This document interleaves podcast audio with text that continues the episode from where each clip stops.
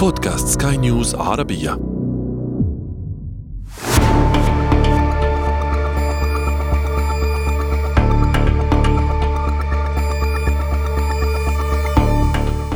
في كل حدث تاريخي، صراع، حرب، استقلال، لابد أن تجد خليطاً من عدة عوامل. التاريخ طبعاً في المقدمة يلعب دوره المعتاد، الجغرافيا عادة ما تطل بوجهها هي الأخرى، العرق أحياناً، الدين أحياناً أخرى، ثم تأتي السياسة لتفجر الموقف عادة يعني.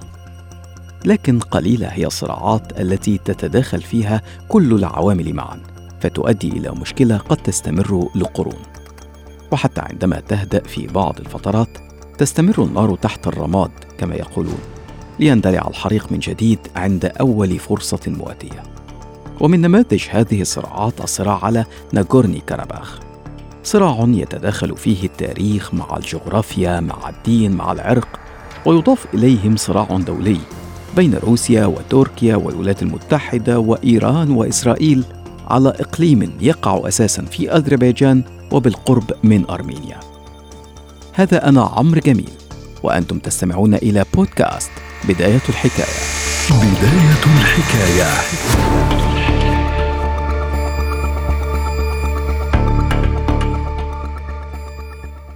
في البداية لابد أن نعرف أن قراباغ أو ناغورنو كاراباخ كما ينطقه الأذريون وأرتساخ كما يفضل الأرمن أن يطلقوا عليه، هو إقليم تبلغ مساحته أكثر من 4400 كيلومتر مربع، وعدد سكانه نحو 150 ألف شخص.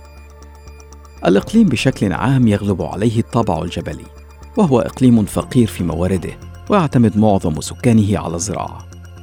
وكلمة ناغورنو باللغة الروسية تعني جبال أو مرتفعات، وكلمة قرة تعني أسود، أما كلمة باغ فتعني حديقة، وبذلك يمكن ترجمة الاسم إلى جبال الحديقة السوداء أو مرتفعات الحديقة السوداء، وهو الاسم الذي يفضله الأذريون. أما الأرمن الذين يسكنون المنطقة فيفضلون اسماً آخر هو أرتساخ. والإقليم يقع داخل أذربيجان ذات الأغلبية التركية المسلمة، وبالقرب من أرمينيا المسيحية المجاورة. لكن قبل وجود هاتين الجمهوريتين كانت المنطقة كلها محور صراعات عديدة بين الإمبراطوريات المتجاورة في هذه المنطقة في ذلك الوقت، الروس والعثمانيون والفرس. ففي وقت قوة الدولة العثمانية خضعت المنطقة لحكم العثمانيين، ولما ضعفت قبضة العثمانيين أصبحت المنطقة ومعها إقليم ناغورني كاراباخ خاضعة للإمبراطورية القيصرية الروسية في عام 1813، وعاش فيها المسيحيون الأرمن بجانب الآذريين الترك المسلمين. ثم لما اندلعت الحرب العالمية الأولى في عام 1914 كما تعرف، تواجه الأتراك والروس، ونظر الأتراك بعين الشك للأرمن طبعاً، خاصة مع وجود عداء تاريخي بينهما سنخصص له حلقة لاحقة. ثم بنهاية الحرب العالمية الأولى كان المشهد كله يتغير، سقطت الدولة العثمانية في تركيا وسقط حكم القياصرة في روسيا، وأصبح هناك طرفان جديدان للنزاع هما الجمهوريتان المستقلتان حديثاً، أرمينيا وأذربيجان، وفي الوسط بينهما إقليم ناغورني كاراباخ. فلم ينتظر الطرفان كثيراً، واندلعت حرب بينهما في عام 1918، ثم تجددت في عام 1920 وحتى عام 22 في حرب أقرب لحروب العصابات. ثم ظهر لاعب جديد على الساحة هو وريث روسيا القيصرية، الاتحاد السوفيتي الذي أعلن قيامه في ديسمبر من عام 1922. حينها هيمن الحكم السوفيتي على المنطقة بأكملها، فبدأ في اعتماد تقسيمات جغرافية وعرقية مختلفة عن ذي قبل.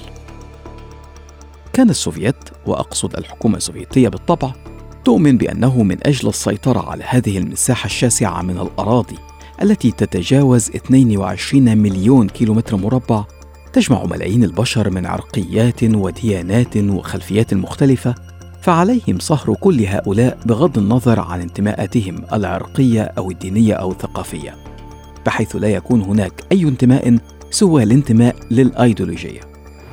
وكان من ضمن ذلك أن أصبحت منطقة ناغورني كاراباخ منطقة حكم ذاتي تسكنها أغلبية أرمينية مسيحية داخل حدود جمهورية أذربيجان السوفيتية المسلمة. طبعا يمكنك أن تتوقع التالي: طالما كان الاتحاد السوفيتي قويا فالهدوء سيد الموقف في ناغورني كاراباخ، لكن مع تراجع القبضة السوفيتية في أواخر الثمانينيات تتطور الخلافات وتتحول إلى أعمال عنف. عادت الخلافات في عام 88 لما أعلن برلمان المنطقة التي تسكنها أغلبية أرمينية كما ذكرنا رغبته بالانضمام لأرمينيا، ثم تطورت الأمور بمواجهات مسلحة بين أذربيجان والأرمن في الإقليم أدت لمقتل ما بين 20 إلى 30 ألف شخص ونزوح مئات الآلاف، وحديث عن تطهير عرقي ومذابح بين الجانبين. ومع انهيار الاتحاد السوفيتي اندلعت حرب صريحة بين أذربيجان وأرمينيا، ونجحت أرمينيا في إلحاق هزيمة كبيرة بأذربيجان استحوذت خلالها ليس فقط على ناغورني كاراباخ وإنما على 7 مناطق مجاورة، لتخسر أذربيجان 20% تقريبا من مساحتها في تلك الحرب التي انتهت باتفاقية لوقف إطلاق النار في عام 1994. لكن الاتفاقية جمدت الصراع فقط ولم تنهيه، خاصة بالنسبة للآذريين الذين شعروا أنهم تلقوا هزيمة مريرة، مع إصرار الأرمن من جانبهم بالاحتفاظ بالأراضي التي سيطروا عليها. منذ ذلك التاريخ 94 ظهرت وساطات وقعت أيضا انتهاكات لاتفاقية وقف إطلاق النار من دون أن يتوصل الطرفان لحل ينهي المشكلة. لكن في عام 2020 سيحدث تطور مهم. كانت أرمينيا في عام 2018 شهدت ثورة سميت بالثورة المخملية، مطالبة بالديمقراطية وتحسين الأوضاع. وفي خضم المتاعب الأرمينية تقوم أذربيجان التي عملت على مدار سنوات على تقوية جيشها بحرب خاطفة تستمر ل6 أسابيع تقريباً، وتنجح بنهايتها في استعادة 5 أقاليم من التي سيطرت عليها أرمينيا في حرب عام 94. ثم بمفاوضات تحت رعاية روسية ينسحب الأرمن من محافظتين أخريين كانتا تحت سيطرتهم، وحينها يعتبر الرئيس الأذري إلهام علييف انتصار جيشه واستعادة الأراضي حدثاً تاريخياً لبلاده.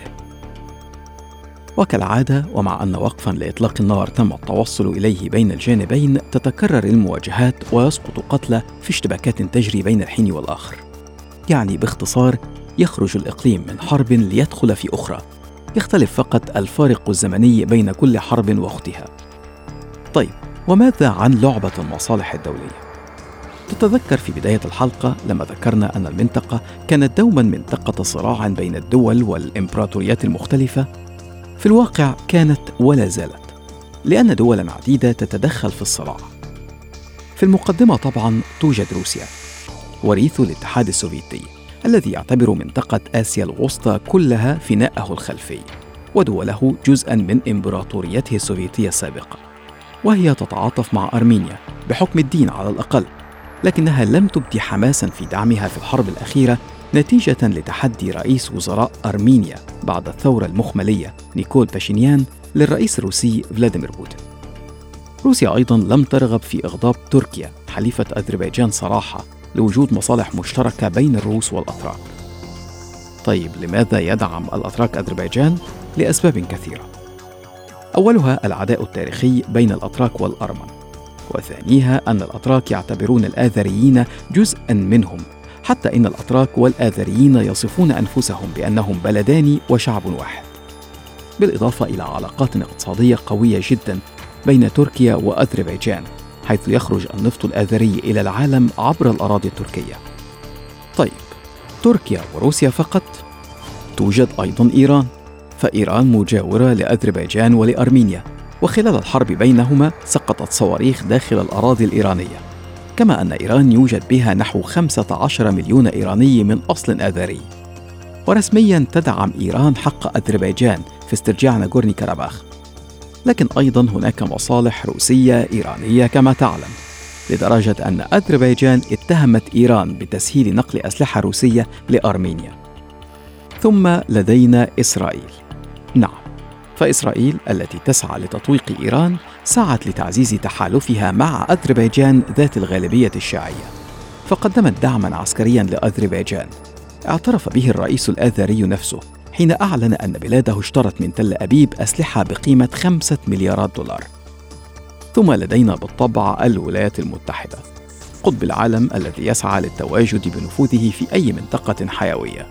ويا سلام لو كانت هذه المنطقة بالقرب من منافس عتيد له كروسيا. التعقيد الشديد في حالة إقليم ناغورني كاراباخ ما هو إلا نموذج من نماذج كثيرة كانت هيمنة الدول العظمى فيها على منطقة ما سبباً رئيساً في خلق أو تأزيم صراع قد يمتد لسنوات أو لعقود. ومناطق مثل آسيا الوسطى والقوقاز إحدى هذه النماذج. فبخلاف ناغورني كاراباخ توجد نماذج أخرى مثل أبخازيا وأوسيتيا الجنوبية وترانزنستيريا، لكن تلك حكايات أخرى. في بداية الحكاية